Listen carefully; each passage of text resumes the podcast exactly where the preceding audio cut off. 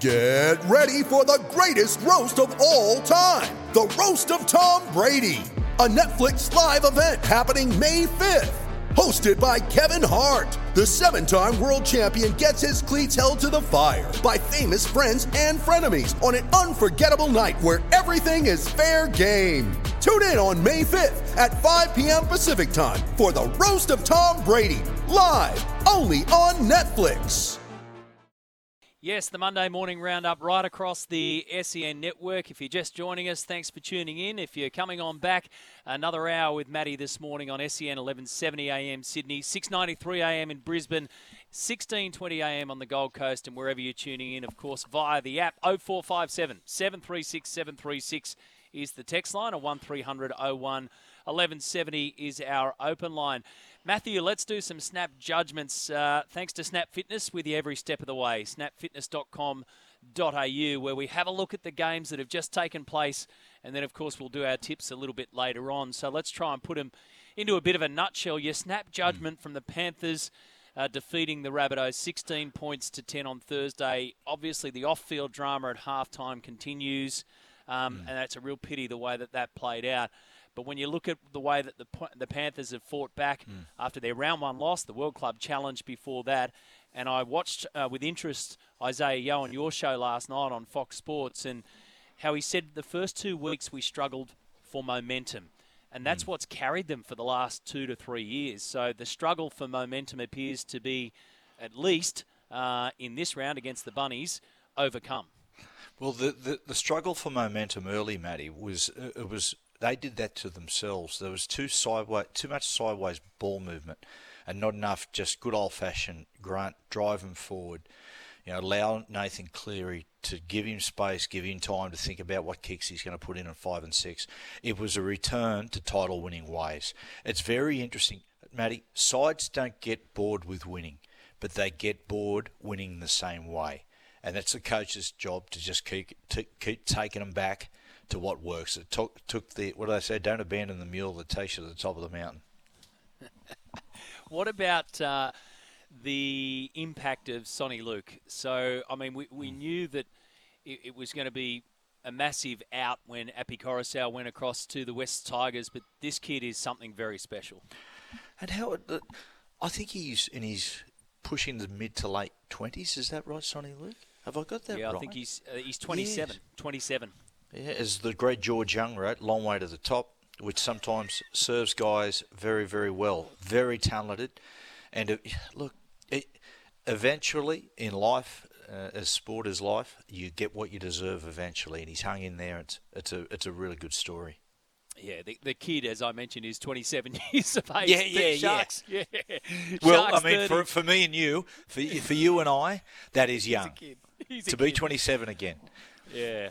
Um, the Sharks 30 defeat the Eels on Friday night at CommBank. So Cronulla claim their first win of the year without Nicho Hynes, but a lot of focus on Brad Arthur's bench rotation. We've got a few um, texts about that questioning it. So what did you make of this one? Oh, look, going into the game, I, I had concerns about the way the, the, the Parramatta side was structured as far as uh, what was sitting around their playmakers. When you're a playmaker – your the lifeblood of a playmaker is your edge back rower. Right, he, even if you're not using him, he's running your deceptions and he's hitting your space, and yeah, that that's one of the most important partnerships in the game. And you know, if I want to, if I've got a, the the back rower I want off me is the guy who's going to run the gap for me, right? Uh, who's who, who's who I can give to, and he's going to run right into the teeth of the defence and wear a bruise for me. Whereas you look at the Parramatta side, like for instance on the left hand side, you had Bryce Cartwright in the centre. So you you effectively had you got two playmakers there. It's surplus to requirements. The back row is a big problem for Parramatta at the moment. What going into that game was really funny. On the surface of things, if you said to me who was going to win, uh, I would have said without thinking Parramatta. But I sat down, did the form through the week, and just looked at the nature of the two sides, and it became clear that if the game was going to be an arm wrestle, then in my opinion, I, I, said I thought the Cronulla were going to win. Now I had a bet with my son, one of my sons. I won't say which one it is. Had a bet, and he said, "Mate, Parramatta will win." And I said, "I bet you, I bet you lunch that Cronulla beat them." And he says, "Okay." So at ten nil, he texted me and said, "Mate, uh, I have a steak medium rare." And I said, "Mate, do you, I said." Cronulla will find a way to win this because you know oftentimes when you get away to a really cheap 10 0 lead, puts the side into a false sense of security, and, and, and in a lot of ways that's what the Eels are like. So they've got uh, Hopgood's been a really good pickup through the middle. You know the big guys up front, Campbell Gillard and Junior Paulo, fantastic, top draw stuff. Hodgson will get better at um, at nine, but at the moment the edge back rowers are a real problem.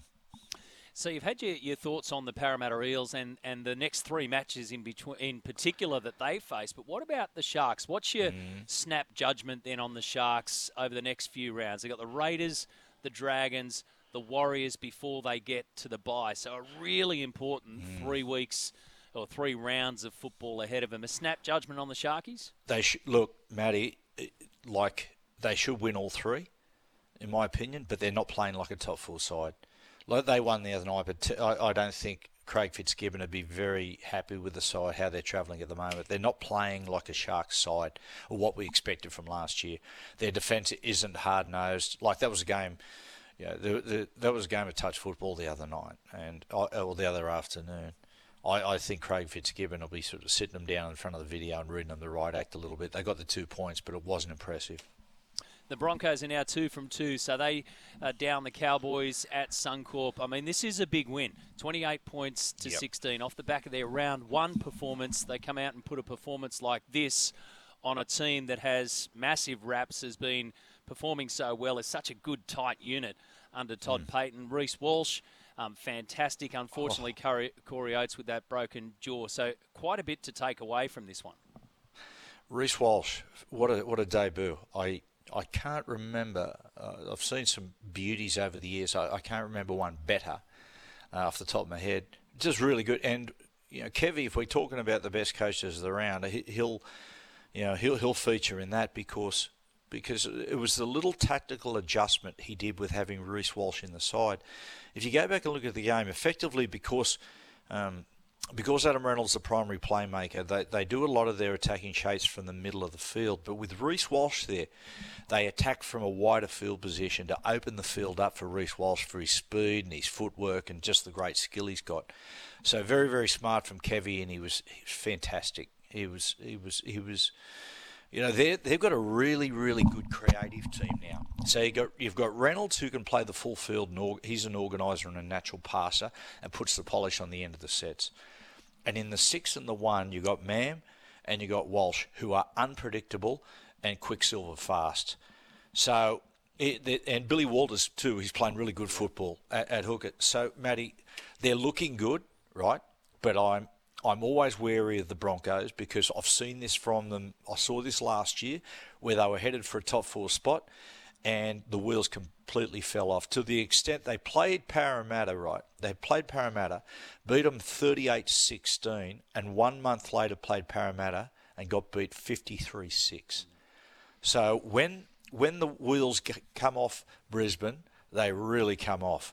But I, I do have the suspicion that this year will be different, but I'll be convinced of it when they can go through a tough period and get out the other side yeah, trust is a word that you, you've used a lot when you've been talking about the Bronx. So they've got the Dragons next up. We've mentioned that Dolphins uh, big blockbuster in round four. But then you look at their draw. So West Tigers, then the Raiders, then the Titans, then the Eels, um, then a big one of the uh, the Rabbitohs in round nine. You've got to go all the way to round mm. 16 before they get to a buy. So the early points and the early performances have been yeah. absolutely it's, outstanding. Yeah.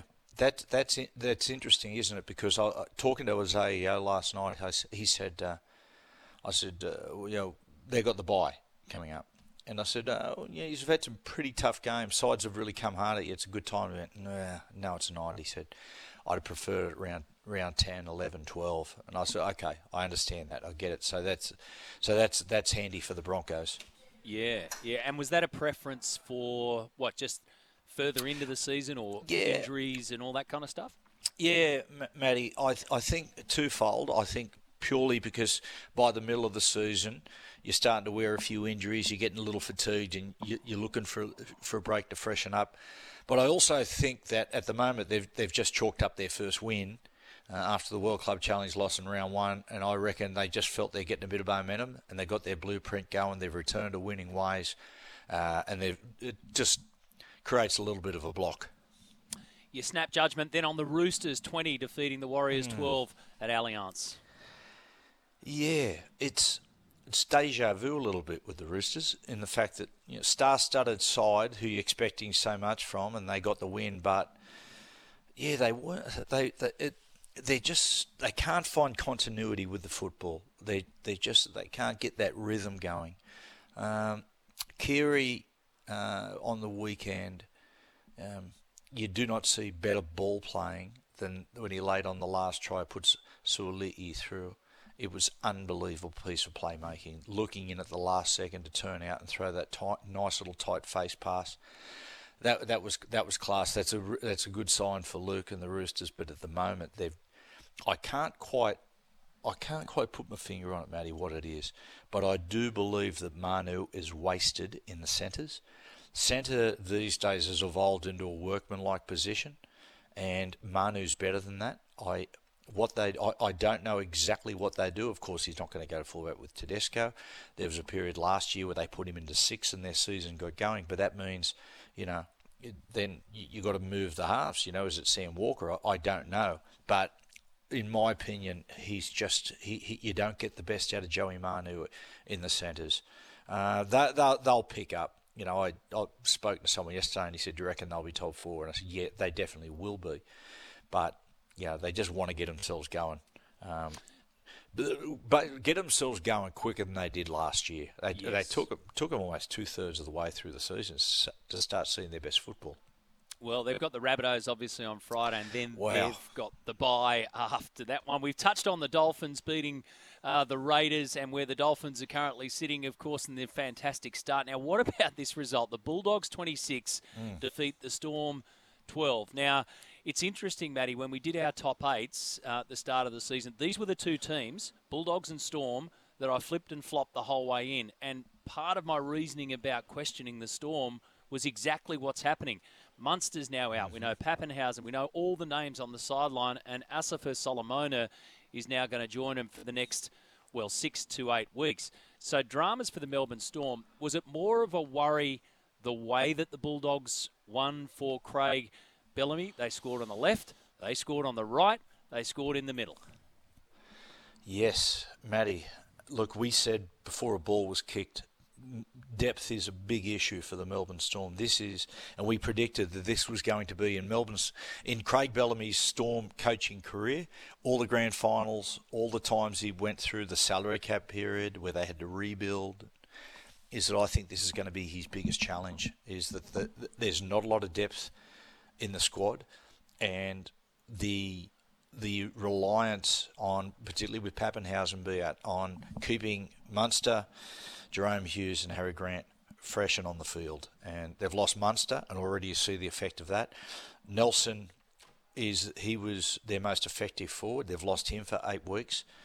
Man, this is oh, this is huge challenge for for Craig Bellamy and the Melbourne Storm. You know, God help if they, you know, and the thing about it is, you know, like now you've got you've got Jahrome and you've got Harry, and the nature of the sport is you might lose one of those guys the next couple. You just don't know. So this is, um, yeah, a lot of people looking at the Melbourne Storm trying to go, okay, well, where where where where do they sit? How far can their winning culture take them?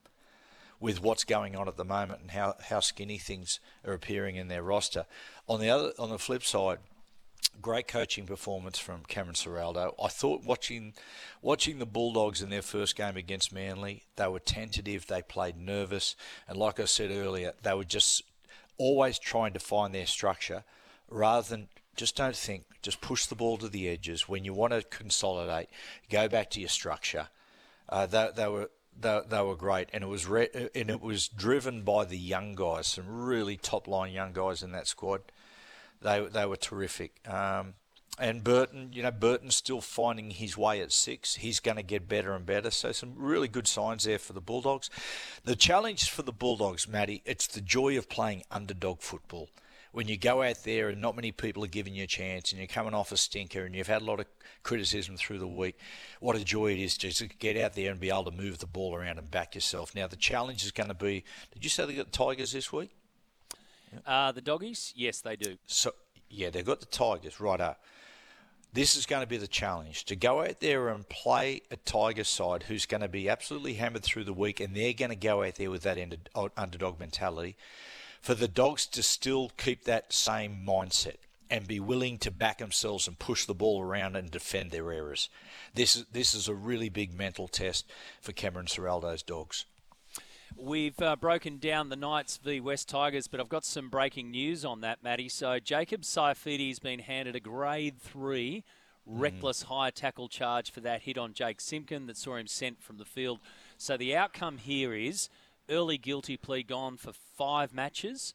If he mm. challenges and loses, that'll be six uh, six games that he'll miss out on. So I don't know how much intent was behind that, um, but it was clearly it was clearly pretty reckless, and it saw him yep. sent from the field. What what was your take on that? And do you think oh, that yeah. that's that's a good outcome, or not a good outcome? Do you think that's no. the right outcome? Perhaps five matches. Uh, when you've looked some of them over the course of the weekend, a, he's been hit with the big stick but we all know the policy on headshots, you know. And you know, as a, as I'm a Knights man, and I know how much this is going to hurt. But at the end of the day, I can't on one hand be sitting here and you know talking about the dangers of concussion and how we're going to clean the game up, and the other on the other hand, you know, trying to defend that. So at the end of the day, the send off was the the the send off was deserved.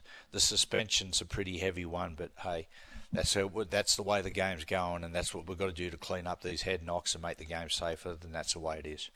So Jacob Saifiti, grade three reckless high tackle, uh, five match ban with an early guilty plea, six if he challenges and loses. I, I freeze framed it um, to the eyeballs yesterday, and, and it was the actual eyes that I thought because he, he he had a look at who he was ready to hit. So I think that's that's a, initially, Matty. I thought oh, he's yeah. just made contact with a player who's coming past him, you know, just trying to step into his yep. way. But he had his eyes on the tackle, and the tackle went wrong. Jackson Hastings, a grade one careless high tackle charge for that shot on Tommy Talau.